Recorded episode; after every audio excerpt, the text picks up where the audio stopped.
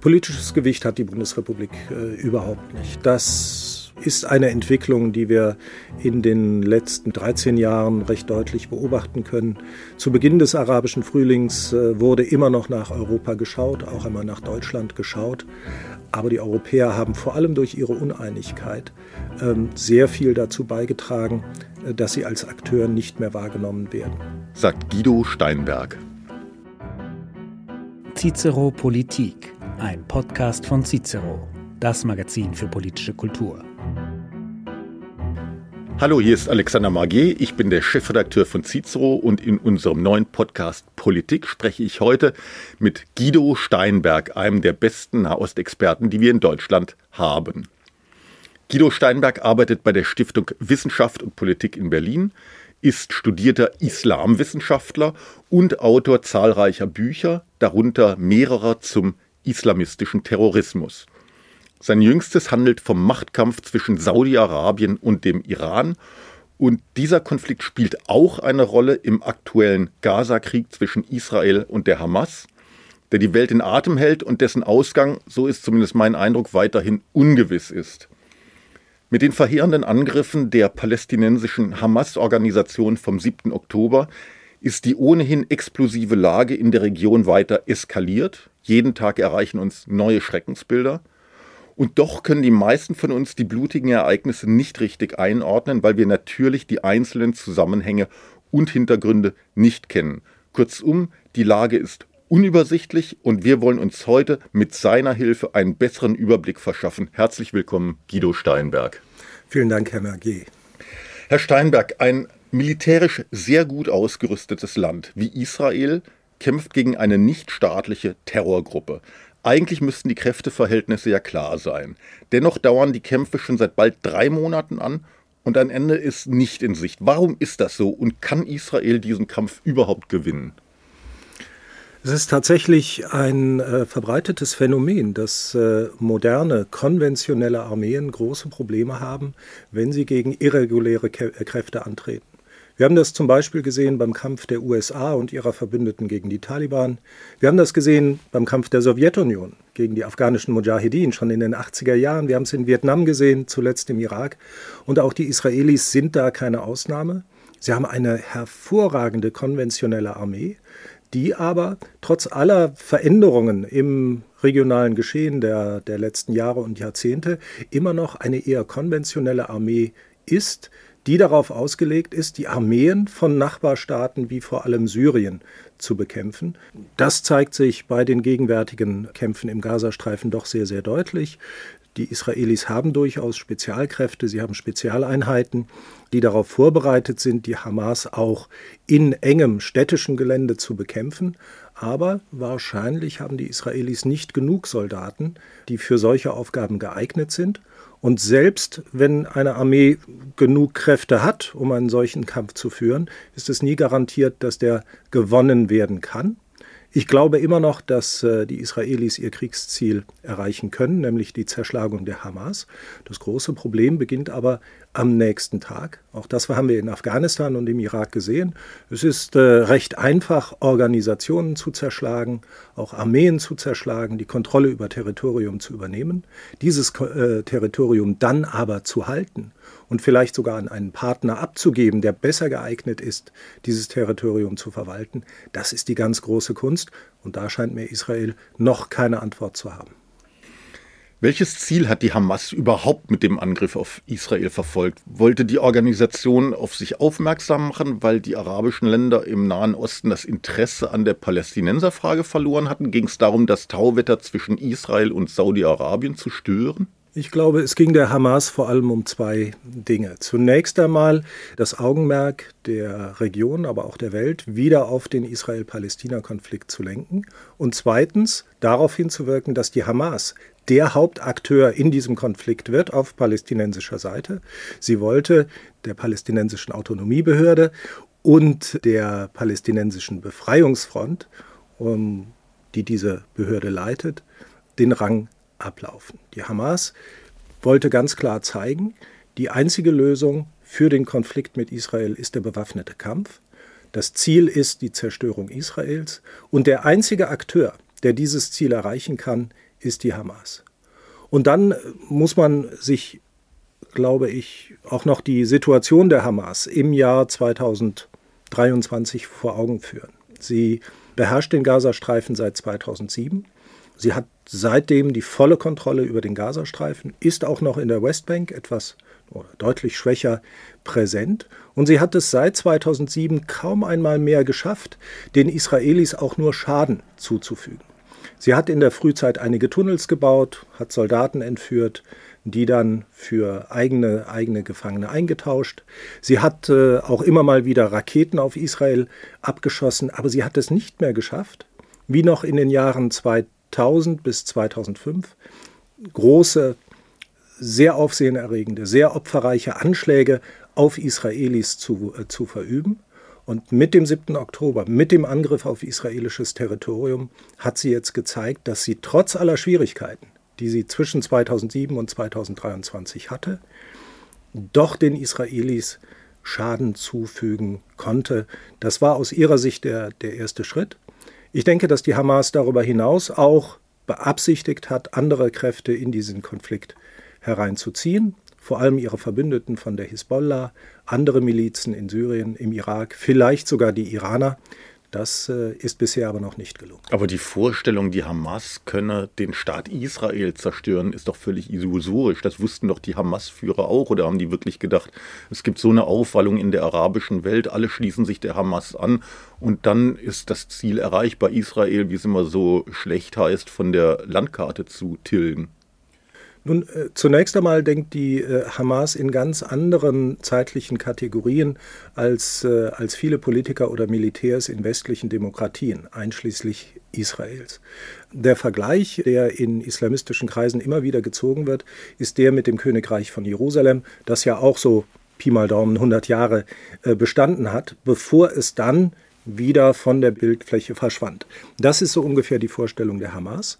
Und natürlich weiß die Organisation, dass sie mit ihren 25, 30.000 Mann, vielleicht ein bisschen mehr, äh, nicht in der Lage ist, Israel zu zerstören.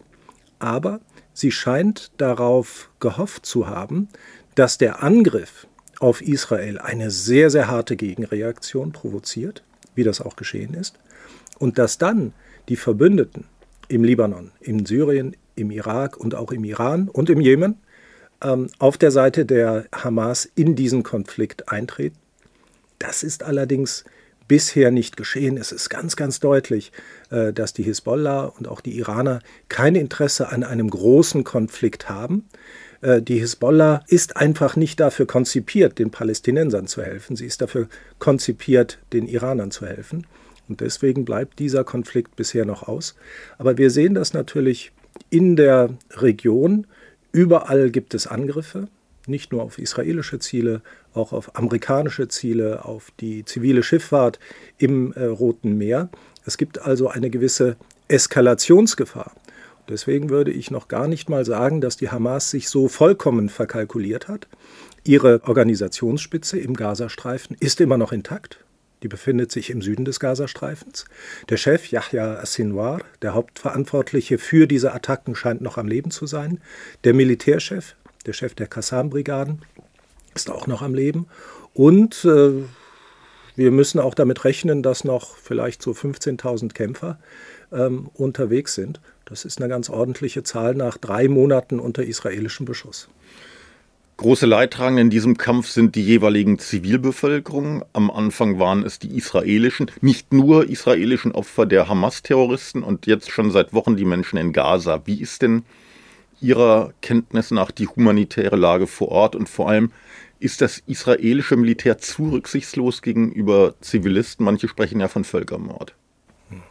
Ja, also der Völkermord geht äh, in jedem Fall zu weit, weil ja noch nicht einmal die Absicht da ist, Palästinenser zu töten. Ich glaube, äh, vor diesem Vorwurf kann man die Israelis immer äh, in Schutz nehmen. Sie versuchen vieles, was möglich ist, um zivile Opfer zu vermeiden. Sie wollten diesen Krieg auch nicht haben. Es hat einen Waffenstillstand gegeben bis zum 7. Oktober, einen faktischen Waffenstillstand, der von der Hamas gebrochen wurde. Insofern ist auch aus meiner Sicht die Hamas dort verantwortlich. Trotzdem ist die Zahl der zivilen Opfer auf palästinensischer Seite viel zu hoch. Und das hat aus meiner Sicht auch damit zu tun, dass die Israelis ähm, Gewalt im Gazastreifen viel zu unge ungezielt anwenden. Es äh, werden viel zu viele Bomben abgeworfen, die eben nicht smart sind, die ihre Ziele nicht selbst finden, die einfach so abgeworfen werden und damit natürlich viele Zivilisten töten. Und es gibt ein Ereignis, das mich tatsächlich ähm, ja, es war in meiner, in meiner frühen Kritik an der Kriegsführung der Israelis noch, noch einmal bestärkt hat. Das war der Tod der drei israelischen Geiseln. Junge Männer, die zumindest teilweise mit weißen Fahnen dann doch noch erschossen wurden, obwohl sie alles alles getan haben, um zu zeigen, dass sie keine Kombattanten sind. Sie haben keine Waffen getragen, sie haben sich ergeben. Ich versuche mir dann vorzustellen, was mit Hamas-Kämpfern passiert, die sich vielleicht auch ergeben wollen. Und das ist für mich ein deutlicher Hinweis gewesen, dass das israelische Militär, vielleicht gar nicht mal aus Absicht, vielleicht auch aus Furcht, fehlender Erfahrung, junger Wehrpflichtiger, ähm, Gewalt in einem Ausmaß anwendet, die eben nicht mehr, zumindest nicht mehr leg legitim ist. Wie blickt denn die israelische Bevölkerung auf, auf den Gaza-Krieg? Am, am Anfang jedenfalls stand ja wohl ein ganz überwiegender Großteil der Israelis hinter diesem Krieg. Tun sich da inzwischen Risse auf, je länger die Kämpfe sich hinziehen und je brutaler sie verlaufen? Es gibt so einige, einige kleinere Bruchlinien. Allerdings steht die israelische Bevölkerung mehrheitlich hinter dem Ziel der israelischen Regierung, die Hamas zu zerschlagen. Ansonsten äh, werden Sie auf äh, der linken Seite des politischen Spektrums vor allem Kritik hören, wie sie jetzt auch von mir zu hören ist, dass äh, die Gewalt, die angewendet wird, doch unverhältnismäßig ist und dass das nicht notwendig ist.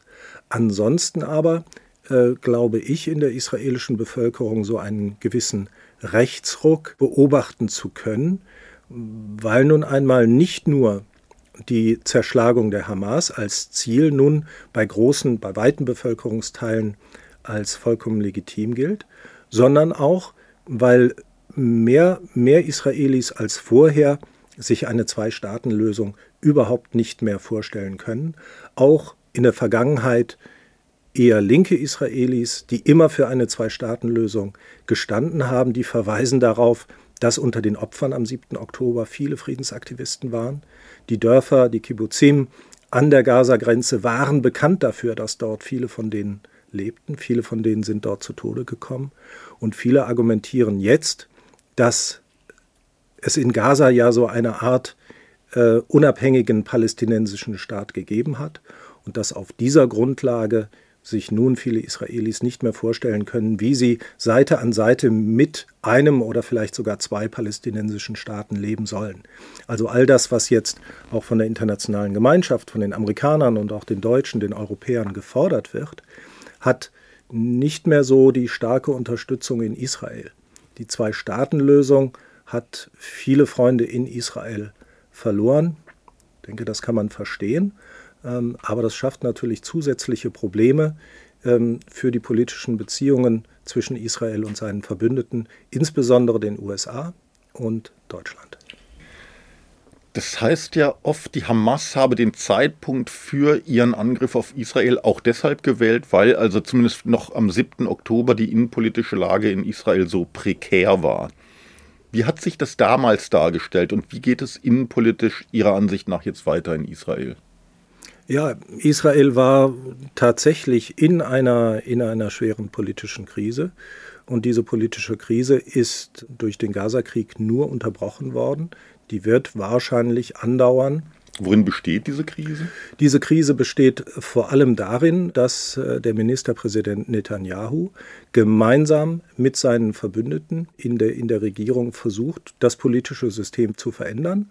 Vor allem dadurch, dass er die Macht des obersten Gerichts beschneidet.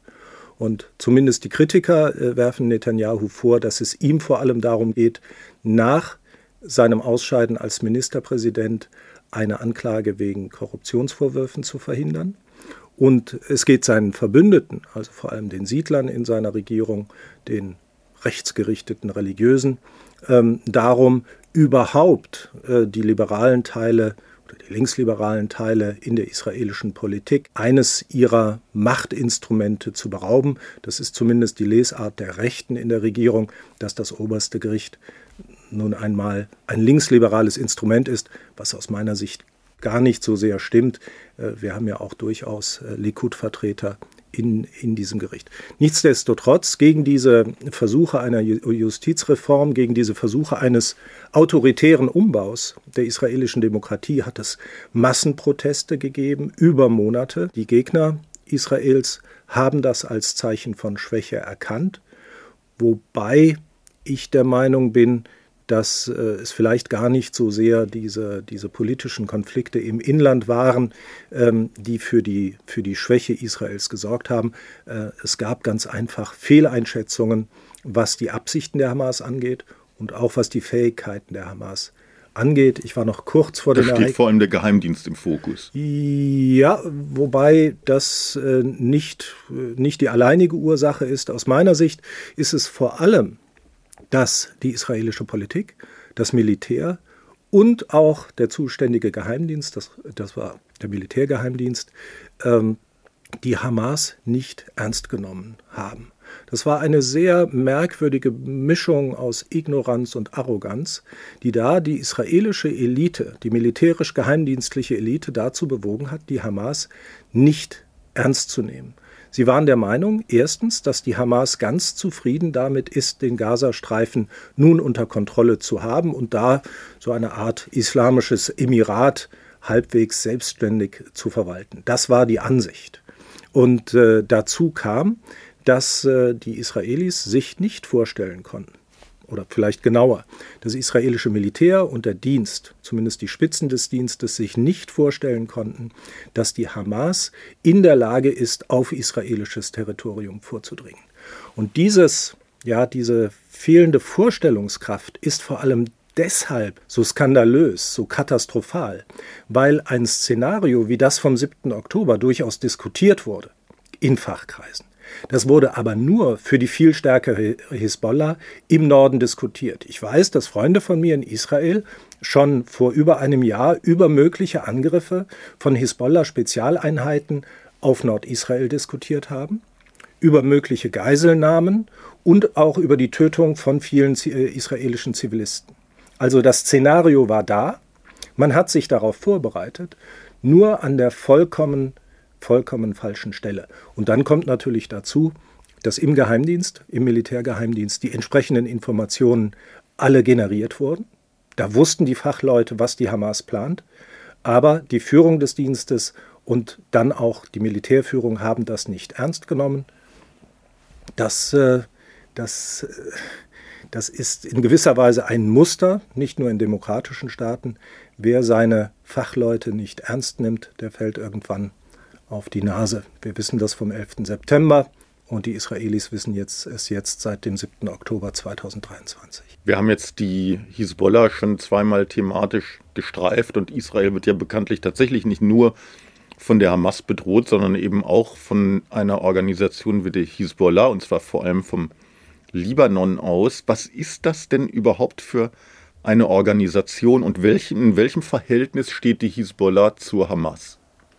Die Hamas ist Teil eines Bündnisses. Und dieses Bündnis wird genannt seit so etwa 2004 die Achse des Widerstands. Und Widerstand bedeutet Widerstand gegen Israel, Widerstand gegen die USA, gegen den Westen. Und zu diesem Bündnis gehören, gehören außer der Hamas auch die libanesische Hisbollah, schiitische Milizen im Irak, vielleicht auch der syrische Staat unter dem Kommando von Präsident Bashar al-Assad, vor allem aber die Islamische Republik Iran die führt dieses Bündnis an. Und die Hamas ist nun ein ja, eher schwacher Bestandteil dieses Bündnisses, ganz einfach deshalb, weil es über einige Jahre hinweg äh, Probleme gab.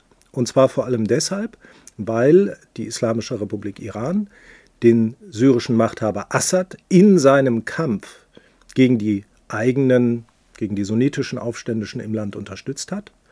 Und unter diesen sunnitischen Aufständischen waren viele Gesinnungsgenossen der Hamas, die ja ein Teil der Muslimbruderschaft ist. Die Hamas ist der palästinensische Flügel der Muslimbruderschaft, einer Bewegung, die wir in allen arabischen Ländern kennen.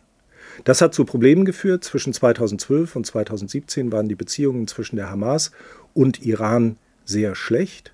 Und es ist die große Leistung aus Sicht der Hamas, dass Yahya Sinwar im Gazastreifen dieses Bündnis wieder aufgebaut hat.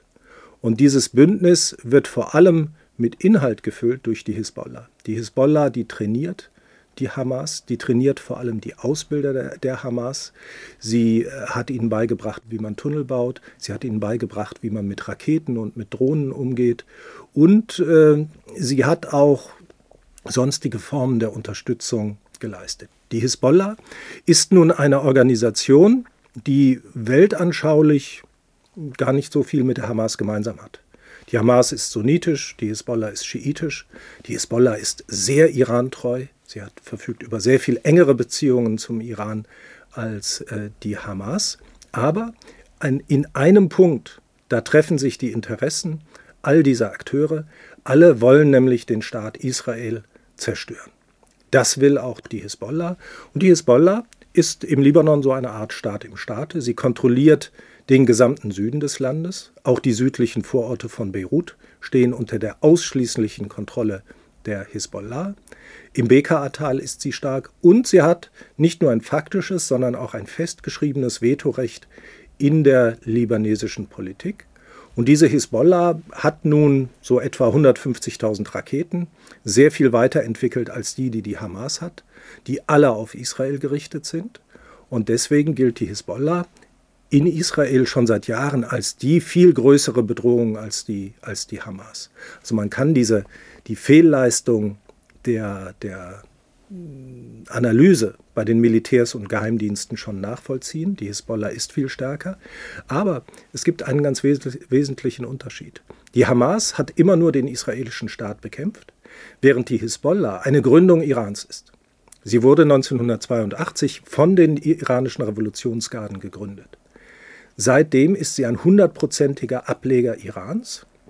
Wir wissen nicht so ganz, inwieweit sie Weisungsempfänger ist und wie weit ihr eigener Entscheidungsspielraum geht. Aber die, der eigentliche Grund für die Existenz der Hisbollah und für ihre Stärke ist die iranische Unterstützung.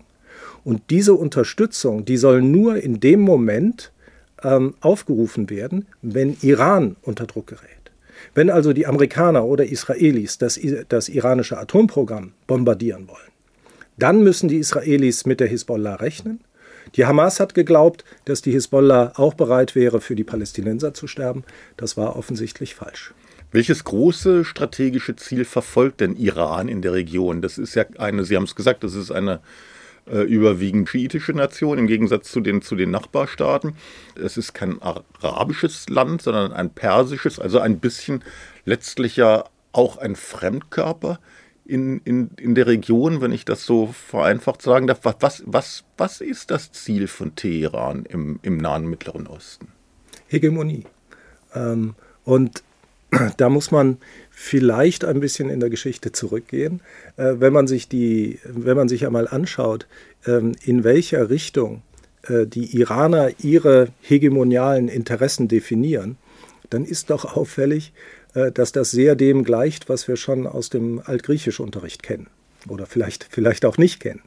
Aber die Expansionsrichtung, die geht immer gegen Westen, die geht immer in Richtung, in Richtung Mittelmeer.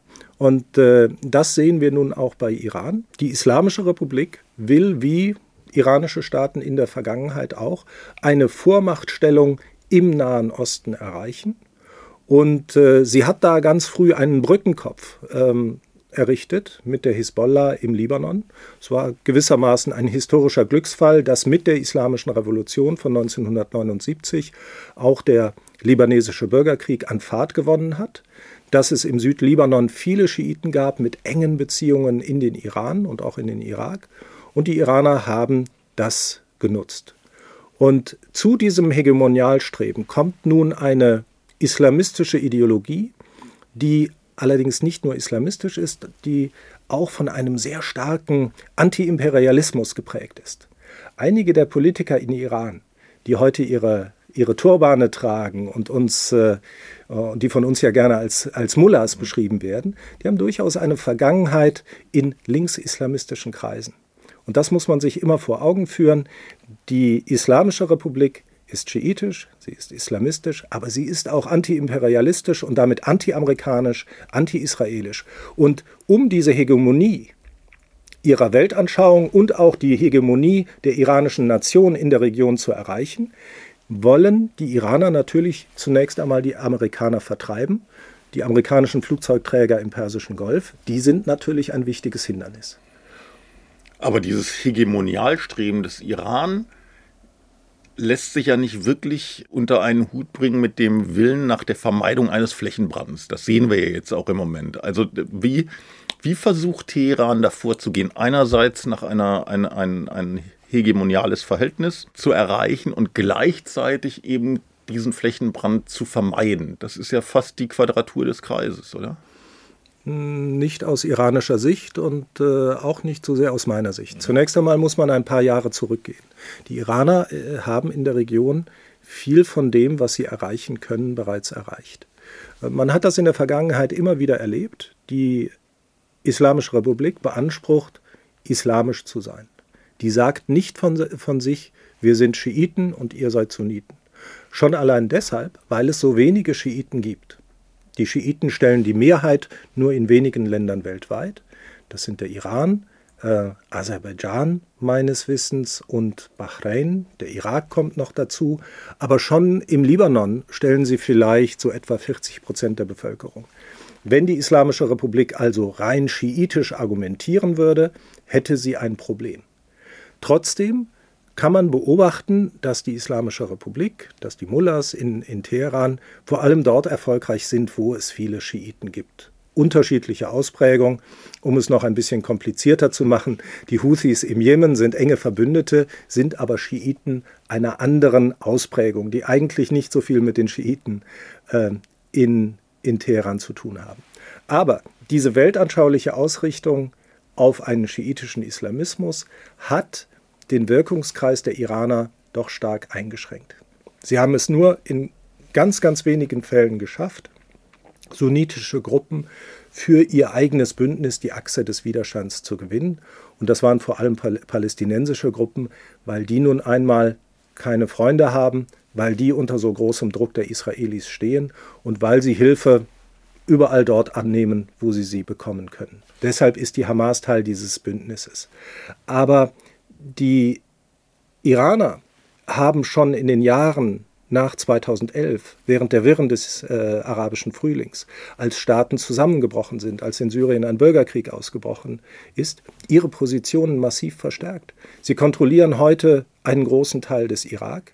Sie sind in Syrien, in den Sicherheitskräften, in der Armee mit eigenem Personal, mit Beratern, mit Raketeneinheiten vertreten. Sie kontrollieren den Libanon und sie haben maßgeblichen Einfluss im Jemen. Sehr viel mehr, würde ich sagen, geht für die Iraner nicht. Und das Sahnehäubchen, was jetzt noch fehlt, ist nun einmal eine Atombombe. Und bis sie diese Atombombe haben, bin ich der Meinung, werden sie auch versuchen, diesen Flächenbrand äh, zu verhindern, weil sie damit rechnen müssen, dass wenn es jetzt zum großen Konflikt kommt, die Israelis und oder die Amerikaner äh, sich entscheiden könnten, ihr Atomprogramm in Schutt und Asche zu legen. Wie ist denn generell das Verhältnis zwischen Schiiten und Sunniten in der muslimischen Welt? Fühlt sich da eine Spielart der anderen überlegen? Gibt es da Arroganzen zwischen den einzelnen Anhängern? Ja, das ist, äh, das ist durchaus vergleichbar mit dem Verhältnis von, von Katholiken und Protestanten im, vielleicht im 17. und im 16. Jahrhundert. Es ist eine wechselseitige Abneigung, die immer da ist, die allerdings nur in ganz bestimmten Krisenzeiten auch ausgelebt wird.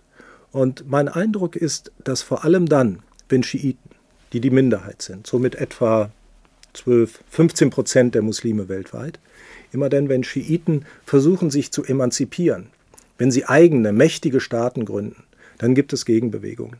Das hat es in der Geschichte gegeben. Im 10. Jahrhundert beispielsweise haben die Fatimiden Kairo eingenommen und es gab direkt eine eine massive Gegenreaktion sunnitischer Kräfte in der Region. Und so etwas Ähnliches sehen wir seit 2003, seit die Schiiten im Irak die Macht übernommen haben, faktisch auch die, im, die Iraner im Schlepptau hatten. Seitdem sehen wir da auch eine Gegenbewegung mit unterschiedlichen Kräften, die da am Werk sind. Lange Jahre waren es die Saudis, der saudi-arabische Staat, der versucht hat, diese Emanzipation der Schiiten zu stoppen. Aber es waren auch kleinere äh, substaatliche Gruppen, wie beispielsweise der Islamische Staat, die vielleicht gewalttätigste äh, antischiitische Gruppierung weltweit. Und es gibt dann auch noch Gruppierungen in Pakistan und anderswo, die seit mittlerweile so etwa zwei Jahrzehnten sich vor allem den Krieg gegen die Schiiten auf die Fahnen geschrieben haben. Was unterscheidet denn Schiiten und Sunniten? Also ich weiß so aus der Religionsgeschichte recht grob, das geht ursprünglich auf, die, auf den Streit um die Nachfolge des Propheten Mohammed zurück. Das liegt ja nun alles ziemlich, ziemlich lange zurück. Wo unterscheiden diese beiden religiösen Spielarten, kann man glaube ich sagen? Worin, worin unterscheiden die sich tatsächlich voneinander? Vielleicht nicht nur im religiösen, sondern möglicherweise auch im politischen Sinne. Nun, das sind, das sind eine, eine, eine, eine ganze, ganze Menge Unterschiede. Und wenn wir uns die versuchen, uns die vor Augen zu führen, macht es häufig Sinn, so ein bisschen in, in die eigene Geschichte zu schauen und mal, mal zu, zu gucken, was, was denn die Katholiken und die Protestanten im 17. Jahrhundert so angetrieben hat, nur um es ein bisschen nachvollziehbarer zu machen. Ähm, wir haben zunächst einmal einen Nachfolgekonflikt. Ähm, der Bruch zwischen Schiiten und Sunniten entsteht über die Frage, wer denn eigentlich der Nachfolger des Propheten Mohammed sein darf. Die Schiiten sind der Meinung, dass das die Familie des Propheten sein muss. Und zwar zunächst in Gestalt seines, seines Schwiegersohns und Vetters Ali, der dann tatsächlich Nachfolger, arabisch Kalif, geworden ist, aber in einem Bürgerkrieg ermordet wurde. Die Sunniten. Der verborgene Imam, von dem man hofft, er würde zurückkommen. Das ist nicht Ali. Das ist nicht Ali. Nein, aber das ist ein direkter Nachfahre Alis. Ali ist der erste Imam und der zwölfte Imam, das ja. ist der Imam al-Mahdi. Also, Muhammad al-Mahdi, ja. der in Bagdad in die, in die große Verborgenheit entrückt ist und der dann Messias gleich am Ende der Zeiten wieder, wieder auftauchen wird.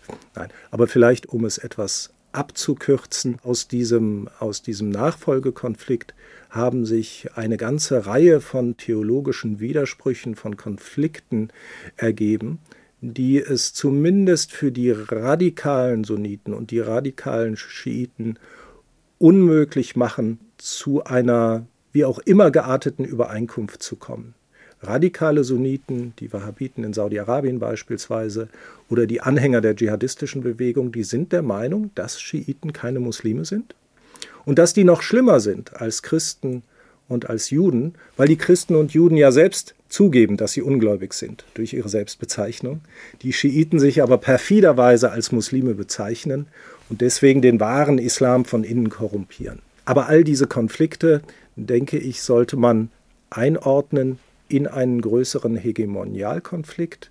Die meisten relevanten, starken schiitischen Gruppierungen äh, in den Ländern, über die wir jetzt geredet haben, also Jemen, Libanon, Syrien, Irak, orientieren sich an der Islamischen Republik. Und die Islamische Republik versucht nicht nur, nicht nur ihre machtpolitische Hegemonie in der Region zu etablieren, sondern auch eine weltanschauliche Hegemonie. Und das sorgt für Gegenreaktionen unter all denjenigen Sunniten, die schon immer gesagt haben, schaut mal her, die perfiden Schiiten, die versuchen jetzt auch noch unsere Religion zu untergraben. Und ähm, der eigentliche Konflikt, den wir ja in den Jahren im Irak beispielsweise in voller, in voller Ausprägung gesehen haben, oder auch in, in Syrien, wo mit den Alawiten eine, eine Sekte herrscht, äh, die aus der Schia hervorgegangen ist. Da wurden ja über Jahre hinweg Menschen getötet, nur weil sie den falschen Vornamen getragen haben. Entweder Ali oder, oder Farouk, was dann eben Rückschlüsse auf die Konfession äh, zuließ. diese Jahre sind jetzt so etwas vorbei. Im Moment äh, geht es mehr um die Machtpolitik. Es geht wieder mehr um den Konflikt zwischen den Juden und den Muslimen oder zwischen Iran und den Israelis. Aber der, der, der Gegensatz zwischen Schiiten und Sunniten, der ist weiter da und der kann jederzeit wieder ausbrechen. Ich hatte in dem Zusammenhang eingangs ja das ursprüngliche Tauwetter zwischen Israel und Saudi-Arabien erwähnt. Jetzt habe ich vor ein paar Tagen ein Interview mit dem saudischen Kronprinzen Mohammed bin Salman auf Fox News gesehen. Ich weiß nicht, ob Sie es auch gesehen haben. Er wurde jedenfalls gefragt, ob der Gaza-Krieg das Verhältnis zwischen Saudi-Arabien und Israel belaste. Und er hat, glaube ich, recht apodiktisch geantwortet, nein, das ist nicht der Fall. Wie schätzen Sie denn hier tatsächlich die Lage ein und was sind die langfristigen Ziele Riads, das sich ja als großer Gegenspieler des äh, Iran versteht? Ja, die Situation in der Region ist im Moment etwas kompliziert. Ähm, es hat über fast ein Jahrzehnt lang, lang einen regelrechten Kalten Krieg gegeben, in dem die Hauptakteure auf der einen Seite Iran waren, Iran und seine Verbündeten, auf der anderen Seite Saudi-Arabien und seine Verbündeten. Um Israel war es tatsächlich in diesen Jahren etwas ruhiger. Und äh, Saudi-Arabien hat nun aus den letzten Jahren die Konsequenz gezogen, sich Israel anzunähern. Und der wichtigste Grund dafür ist, dass Saudi-Arabien in Iran eine wichtige Bedrohung sieht. Tatsächlich sehen wir da. Militärischer Art, tatsächlich. Militärischer, weltanschaulicher, hm. politischer Art. Weil wir sehen da zwei Antipoden. Wir sehen auf der einen Seite die Iraner, die ganz klar auf eine Hegemonialstellung in der Region hinarbeiten. Und wir sehen mit Saudi-Arabien eine Status quo-Macht, die zumindest die Hegemonialstellung am Persischen Golf, also an der Südseite haben will, mit einer Art ja, Vorherrschaft über die kleinen Golfstaaten. Aber es ist doch auch eine Macht, die sich als arabische Führungsmacht versteht, die eine, in einer solchen Situation den Iranern entgegentreten muss. Und weil nun einmal Saudi-Arabien militärisch sehr viel schwächer ist, demografisch sehr viel schwächer, es gibt, ich glaube, so 85 Millionen Iraner im Moment und äh, wenn man die Ausländer abzieht, vielleicht so 25 Millionen Saudis. Ähm, Saudi-Arabien hat sich aufgrund der eigenen Schwäche an Israel angenähert. Und zuletzt war es so, dass äh, die saudi-arabische Seite Verhandlungen geführt hat über einen Frieden mit Israel mit den USA, weil Saudi-Arabien versucht hat, das meiste herauszuholen. Saudi, die saudi-arabische Führung um den Kronprinzen wusste, Israel will diesen Frieden mit aller Macht, weil Israel natürlich in der Region ankommen will. Genauso wie Israel ja auch Frieden mit den Vereinigten Arabischen Emiraten geschlossen hat, will Israel diesen Frieden. Die USA wollten diesen Frieden auch, weil es sich bei Israel und Saudi-Arabien um zwei wichtige Verbündete handelt. Wahrscheinlich wollte Präsident Biden diesen Frieden auch, weil das ein wichtiger außenpolitischer Erfolg vor den Wahlen gewesen wäre. Und äh, Saudi-Arabien hat deshalb sehr hohe Forderungen gestellt. Sie haben gefordert, erstens eine Sicherheitsgarantie der Amerikaner, zweitens Zugang zu modernen Waffensystemen, und zwar zu Waffensystemen, zu denen die Saudis bisher keinen Zugang hatten. Ich nehme mal an, dass es vor allem so um F-35, vielleicht sogar F-22 Kampfflugzeuge ging. Und technologische Unterstützung beim Aufbau eines angeblich zivilen Nuklearprogramms. Und zwar mit dem gesamten Anreicherungszirkel. Das waren die Forderungen. Die Amerikaner waren nicht grundsätzlich abgeneigt. Und diese Gespräche, die endeten mit dem 7. Oktober. Die Saudis haben sie ausgesetzt. Aber das Interview mit äh, dem Kronprinzen, das zeigt, was mittlerweile seit einer ganzen Weile schon gemunkelt wird, dass die Saudis diese Gespräche wieder aufnehmen wollen. Natürlich will sich ein Staat wie Saudi-Arabien, der mit der Hamas ohnehin nicht viel am Hut hat, sich nicht von so einer kleinen palästinensischen Terrorgruppe das große Projekt eines Friedens mit Israel kaputt machen lassen. Jetzt liegt ja der Blick der Weltöffentlichkeit im Moment wieder auf einem Konflikt, der ein bisschen in Vergessenheit geraten war in letzter Zeit, zumindest hierzulande, nämlich der von Ihnen bereits erwähnte Bürgerkrieg im Jemen. Ein Konflikt, der letztlich äh, die globalen Lieferketten bedroht, weil nämlich die Houthi-Rebellen im Jemen die äh, Seeschifffahrt auf dem Roten Meer versuchen lahmzulegen. Was ist denn da eigentlich los? Ja, es war einer der großen Erfolge der Iraner, dass sie in den letzten 13, 14 Jahren ähm, einen Verbündeten im Jemen gewonnen haben. Äh, und zwar sind das die sogenannten Houthi-Rebellen. Houthi ist der Name einer Familie aus dem Nordjemen, ähm, die schon vor etwa 25 Jahren begonnen hat, im Konflikt mit dem jemenitischen Staat ihren Einfluss im Norden auszubauen. Die Houthis haben dann äh, 2014 in einem kurzen Bürgerkrieg die Kontrolle über die Hauptstadt äh, Sanaa gewonnen. Das war vor allem deshalb möglich, weil in den Wirren des arabischen Frühlings auch der Jemen ähm, als Staat fast zusammengebrochen ist. Und äh, allerspätestens, allerspätestens so ab 2011, 2012 haben die Houthis dann massive Hilfe von den Iranern bekommen.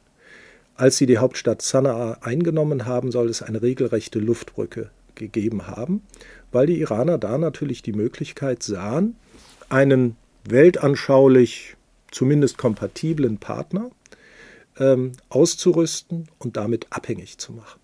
Und die Houthis haben in dem dann beginnenden Bürgerkrieg die Kontrolle über den Norden nie abgeben müssen. Obwohl an der Seite der jemenitischen Regierung, die damals aus Sanaa fliehen musste, Saudi-Arabien interveniert hat, äh, die Vereinigten Arabischen Emirate waren auch dabei. Beide waren alle, oder diese gesamte Anti-Houthi-Koalition war aber nie in der Lage, die Houthis aus ihren Hochburgen im gesamten Norden des Landes zu vertreiben. Das lag nicht nur, nicht nur an der Unterstützung durch die Iraner und die Hisbollah, das lag auch an einer, einer, einer, einer hohen Motivation, an einer guten Organisation und an einer gewissen Unterstützung auch in der Bevölkerung. Und diese Houthis haben dann begonnen, so ab spätestens 2017, mit Raketen, mit Drohnen, mit Marschflugkörpern äh, Saudi-Arabien zu beschießen und sogar die Vereinigten Arabischen Emirate, die ja immerhin so rund 1000 Kilometer weit entfernt sind. Und dieser Bürgerkrieg, der war nun äh, fast beruhigt, dadurch, dass die Saudis und Iraner sich in den letzten zwei, drei Jahren etwas angenähert haben. Die Saudis wollten diese Intervention nicht mehr weiterführen. Sie haben gemerkt, dass sie diesen Krieg nicht gewinnen, haben sich an die Iraner angenähert, haben Gespräche mit den Houthis begonnen. Trotzdem, in dem Moment, als der Krieg begann in Gaza, da haben sich die Houthis als Teil der pro-iranischen Achse des Widerstandes verpflichtet gefühlt, äh, der Hamas zu Hilfe äh, zu kommen. Sie haben Raketen auf Israel abgeschossen, die dann abgefangen wurden. Und als das nicht erfolgreich war, haben sie dann auch begonnen, angeblich israelische Schiffe zu beschießen. Und äh, da merkt man dann, dass die Iraner ähm, in ihrem Expansionsstreben in den letzten 10, 10, 15 Jahren auch nicht blindwütig vorgegangen sind. Sie haben ganz bewusst darauf gesetzt, einen Partner am Südeingang des Roten Meeres zu finden. Bab al-Mandab nennen die Araber diese Meerenge. Sie wissen, das ist eine strategisch ungeheuer wichtige Position, vergleichbar mit der Straße von Hormus am Eingang zum Persischen Golf. Und sie haben damit nun die Möglichkeit gewonnen, ähm, Teile der internationalen Schifffahrt, des Welthandels, doch, äh, doch erheblich zu beeinträchtigen. Man hat das jetzt in den letzten Tagen gesehen. Große, große Firmen ähm, haben begonnen, ihre Schiffe nicht mehr durchs Rote Meer und den Suezkanal fahren zu lassen, sondern rund um das äh, Kap der Guten Hoffnung. Ähm, und das werden wir sicherlich bei einigen Produkten in den nächsten Monaten an den Preisen merken. Ich würde jetzt gerne noch auf die Rolle des sogenannten Westens im Zusammenhang mit dem Gaza-Krieg zu sprechen kommen. Der amerikanische Außenminister Anthony Blinken ist regelmäßig in der Gegend, um Gespräche zu führen. Welche Rolle spielen denn die Vereinigten Staaten und worauf wollen sie hinaus, insbesondere vor dem Hintergrund der bevorstehenden US-Präsidentschaftswahlen?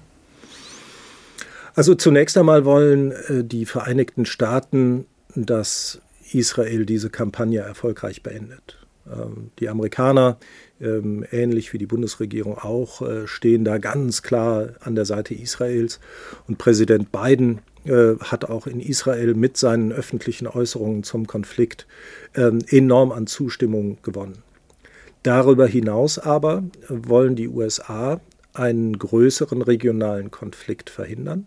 Und das bedeutet zunächst einmal, dass sie einen Konflikt zwischen Israel und der Hisbollah verhindern wollen, aber darüber hinaus auch einen Konflikt ähm, mit Iran, entweder einen Konflikt zwischen Israel und den Iranern oder auch zwischen den USA und und äh, Iran, Iran direkt. Das große Problem oder die Probleme, die die Amerikaner haben, äh, die gehen zunächst einmal auf ihre Positionierung im Konflikt zurück. Präsident Biden gilt als äußerst pro-israelisch und hat äh, von Beginn des Konflikts an keinen Zweifel an seiner Unterstützung für die israelische Regierung gelassen. Ähm, das Problem ist, dass die israelische Regierung nicht so handelt, wie die Amerikaner sich das vorstellen. Die amerikanische Regierung ist der Meinung, dass die Israelis zu viele zivile Opfer im Gazastreifen in Kauf nehmen, dass sie zu ungezielt bombardieren, so ähnlich, ähm, so ähnlich wie ich das auch sehe. und äh, haben mit zunehmender Heftigkeit die israelische Regierung auch öffentlich kritisiert. Sie müssen jetzt aber feststellen, dass die israelische Regierung, beziehungsweise auch das, das Kriegskabinett, das ja nicht die Regierung im eigentlichen Sinne ist, ähm, die amerikanischen Ratschläge kaum einmal berücksichtigen. Und das schafft für die USA, schafft für die beiden Administrationen ein großes innenpolitisches Problem.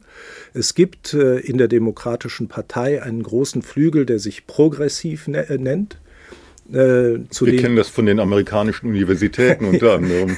ja, genau. Das, äh, das sind sogenannte progressive, progressive Linke in den USA.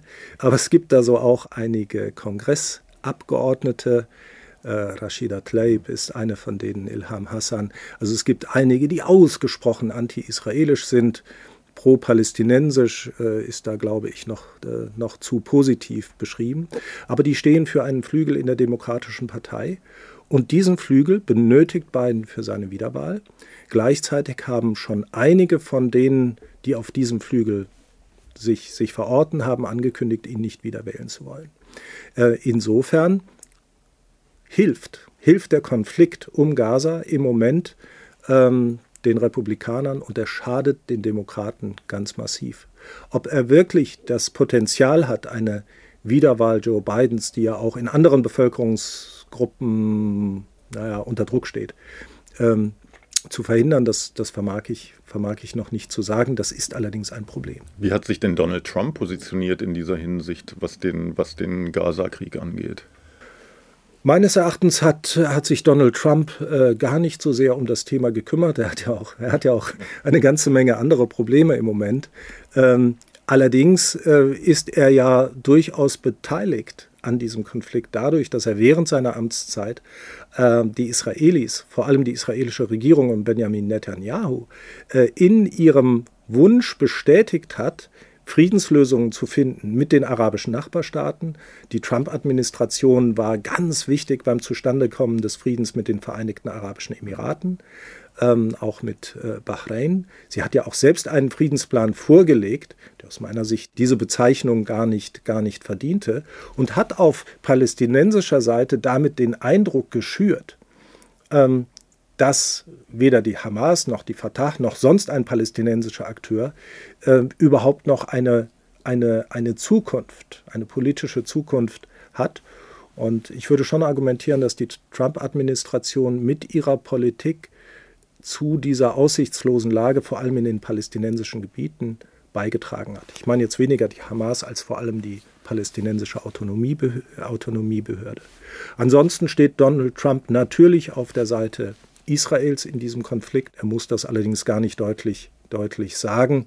Er muss einfach nur abwarten, wie die Demokratische Partei sich, sich selbst zerlegt über dieser, über dieser Frage. Ganz einfach deshalb, weil seine Position vollkommen klar ist, ohne da, auch ohne dass er etwas sagt. Dieser Tage war auch die deutsche Außenministerin Annalena Baerbock wieder in der Region unterwegs. In Ägypten hat sie gerade 10 Tonnen Hilfsgüter für die Palästinenser übergeben. Baerbock versucht sich in der Rolle der Vermittlerin. Welches Gewicht hat denn Deutschland bei dem Versuch, den Gaza-Konflikt, den Gaza-Krieg beizulegen? Politisches Gewicht hat die Bundesrepublik äh, überhaupt nicht. Das ist eine Entwicklung, die wir in den letzten 13 Jahren recht deutlich beobachten können. Zu Beginn des arabischen Frühlings äh, wurde immer noch nach Europa geschaut, auch einmal nach Deutschland geschaut. Aber die Europäer haben vor allem durch ihre Uneinigkeit ähm, sehr viel dazu beigetragen, äh, dass sie als Akteur nicht mehr wahrgenommen werden. Hinzu kommt, äh, dass vor allem Länder wie die Bundesrepublik sicherheitspolitisch keine Akteure sind, ganz einfach deshalb, weil sie keine Sicherheitspolitik betreiben. Wir sehen das ja in anderen Themenkomplexen, etwa bei der Terrorismusbekämpfung, vor allem aber äh, bei der Frage nach, äh, nach der Ausrüstung der Bundeswehr und so weiter. Ähm, aus Sicht der Regionalstaaten sind die meisten drängenden Probleme, bei denen sie Hilfe benötigen, sicherheitspolitische und militärpolitische Probleme. Da die Bundesrepublik dort keine Rolle spielt, kann sie auch nicht erwarten, in sicherheitspolitischen Fragen gehört zu werden. Man kann in einigen, an einigen Punkten doch noch beobachten, dass die Bundesrepublik da ist, vor allem aufgrund äh, ihrer Militärtechnik, dass beispielsweise die Eurofighter Typhoon äh, in Saudi-Arabien nachgefragt werden, dass Leopard-Kampfpanzer gerade aufgrund äh, ihrer, ihrer Performance äh, in der Ukraine wieder gefragt sind, aber darüber hinaus spielt die Bundesrepublik keine Rolle. Das ist Allerdings muss man, muss man fairerweise auch sagen, Deutschland ist ja durchaus präsent dadurch, einmal, dass wir über die äh, Europäische Union, über internationale Organisationen wie zum Beispiel das UN-Flüchtlingshilfswerk äh, durchaus ein wichtiger Geldgeber sind. Aber äh, das wird in der Region kaum noch wahrgenommen. Die Außenministerin macht aus meiner Sicht das Nachvollziehbare. Sie vertritt im Prinzip dieselben ähm, Positionen wie ihr amerikanischer Amtskollege Blinken. Ich habe dann nur den einen Einwand, dass ich die Zwei-Staaten-Lösung, äh, die ja auch die Außenministerin fordert, nicht für realistisch halte. Aber Schritte in diese Richtung sind sicherlich das, was jetzt gefragt ist, um diese Spannungen, um die Spannungen zwischen den Nicht-Hamas-Palästinensern und den Israelis abzubauen. Aber auch da merkt man, die Israelis hören nicht auf sie. Sie hören sehr, sie hören sehr, sehr höflich zu, aber wenn Sie mal schauen, ähm, die Außenministerin war gerade da, in der israelischen äh, Presse steht so gut wie nichts darüber. Ähm, sie wird einfach nicht als relevanter Akteur wahrgenommen, es sei denn beim Geld. Und eben, wie Sie sagten, bei der Militärtechnik. Und da geht es ja jetzt um die Lieferung von Eurofighter-Kampfjets an Saudi-Arabien. Baerbock befürwortet den Deal, tatsächlich aber macht die Bundesrepublik damit eine Kehrtwende, weil im Koalitionsvertrag ja eigentlich festgeschrieben ist, dass Deutschland keine Waffen an Länder liefert, die am Jemenkrieg, wir sprachen über ihn, beteiligt sind. Was sind denn die Hintergründe für diese Kehrtwende? Nun, äh, die Außenministerin hat ja, hat ja argumentiert, äh, dass die Welt nach dem, nach dem 7. Oktober eine neue ist. Äh, dass es so in gewisser Weise eine äh, Zeitenwenderede für den, für den Nahen Osten, die sie da gehalten hat. Ähm, das ist natürlich äh, sachlich falsch. Die Situation hat sich im Nahen Osten nicht so grundsätzlich äh, verändert. Saudi-Arabien bemüht sich mittlerweile seit Jahren darum, über eine Verhandlungslösung diesen Krieg äh, im Jemen zu beenden. Meines Wissens gibt es seit über einem Jahr, seit weit über einem Jahr, keine saudi-arabischen Luftangriffe mehr, keine größeren Kampfhandlungen mehr, in die Saudi-Arabien in irgendeiner Weise eingebunden wäre. Ich glaube, dass sich zumindest in Teilen der Bundesregierung äh, die Ansicht oder die Einsicht durchgesetzt hat, dass wir es im Nahen Osten mit zwei Lagern zu tun haben. Auf der einen Seite die Feinde des Westens, inklusive Iran, der Hisbollah, der Hamas und Syriens und auch der Houthis und der Freunde, Partner, Verbündeten des Westens und dazu gehören Israel und Saudi-Arabien. Ich denke, dass die Tatsache, dass sich jetzt die Hinweise verdichten, dass Saudi-Arabien weiterhin Frieden mit Israel will, vielleicht zu dieser Positionsänderung beigetragen haben. Ich glaube, ich zumindest sehe die Situation in der Region stärker als eine Blockkonfrontation als in der Vergangenheit. Und äh, ich denke, dass die Grünen äh, diese Einsicht oder diese Ansicht im Moment auch übernehmen. Also Baerbock und Habeck. Auch äh, die Parteiführung hat sich ja zumindest vorsichtig zu dem Thema geäußert. Und ich bin sehr gespannt darauf, ähm, inwieweit äh, die SPD das mittragen will. Der Kanzler ist da einer Meinung mit Frau Baerbock. Ich denke also, dass wir diese, diese Lieferungen sehen. Ich glaube aber auch, dass wir da auf eine Situation hinauslaufen, in der deutsche Politiker vielleicht den Konflikt im Nahen Osten dann auch als Teil eines größeren Ganzen sehen. Meiner Ansicht nach sehen wir, dass die Feinde des Westens, Sie haben das eben in Anführungszeichen gesetzt, aber unsere Feinde sehen uns als eine Einheit und dass unsere Feinde, die Russen, die Iraner, die Chinesen, äh, die Hamas, die Hisbollah, äh, im Moment versuchen, Grenzen auszutesten. Die Stichworte sind Ukraine, Taiwan, vielleicht auch Serbien mhm. im, im Kosovo, Hamas in Gaza. Und dass das, dass eine solche Situation von der deutschen Politik auch erfordert, bestehende Bündnisse zu stärken Und zu diesem Bündnissystem, in dem wir mittlerweile seit einigen Jahrzehnten leben, gehört nun auch mal Saudi-Arabien. Das ist ein problematischer Partner, aber sie waren immer ein verlässlicher Partner. Und ich denke, dass diese Entscheidung ein bisschen darauf hinweist, dass die Bundesre Bundesregierung ähm, diese Ansicht übernimmt.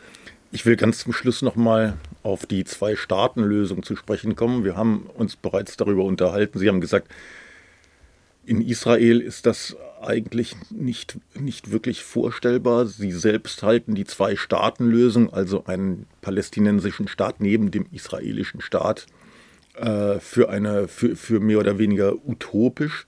Im Westen wird aber gebetsmühlenartig wiederholt, dass diese Zwei-Staaten-Lösung gewissermaßen das Allheilmittel für fast jeglichen Konflikt im Mittleren Osten sei.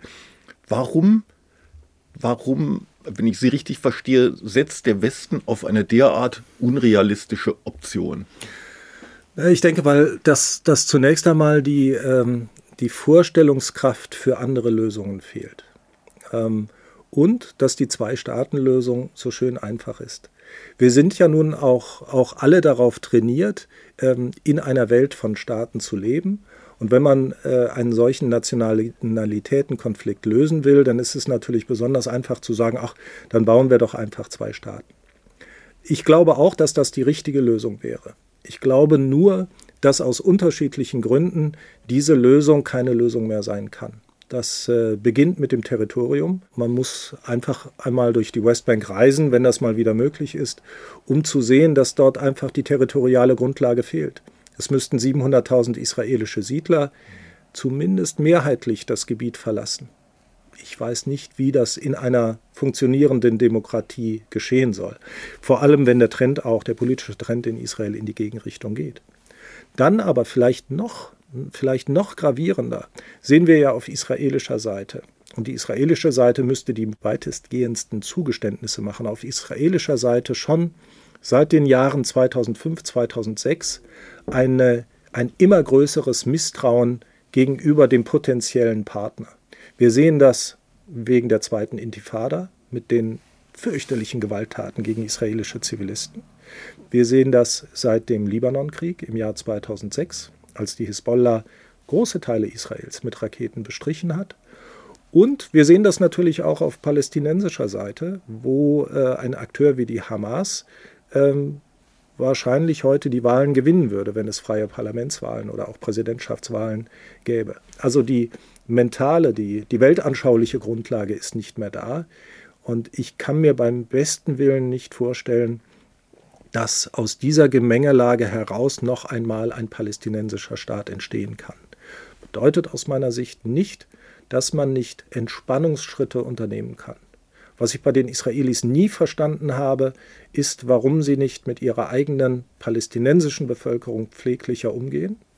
Sind nun mal diskriminierte Bürger, Bürger zweiter Klasse, die aber gerade jetzt in der Krise sich noch einmal loyaler äh, auf die Seite Israels stellen, als das in der Vergangenheit schon der Fall war. Ist jetzt nicht ganz das Thema, aber das ist wirklich ein Thema, was mich immer umgetrieben hat. Und zweitens, was ich nicht verstehe, ist, dass man einem Volk, äh, das ohnehin schon jede Hoffnung verloren hat, dass man denen auch noch das Messer an die Kehle setzt mit der Siedlungspolitik ähm, im Westjordanland und auch mit den Übergriffen von rechtsradikalen und ich würde auch sagen terroristischen Siedlern. All das müsste ganz dringend unterbunden werden, um zumindest eine Verschlechterung der Situation zu verhindern. Und natürlich muss der Siedlungsbau zunächst einmal gestoppt werden. Guido Steinberg, ich danke Ihnen für das Gespräch. Danke Ihnen, Herr Magier. Und Ihnen, liebe Zuhörerinnen und Zuhörer, danke ich für Ihr Interesse. Cicero Podcasts finden Sie wie immer auf allen bekannten Podcast-Plattformen und natürlich auf cicero.de.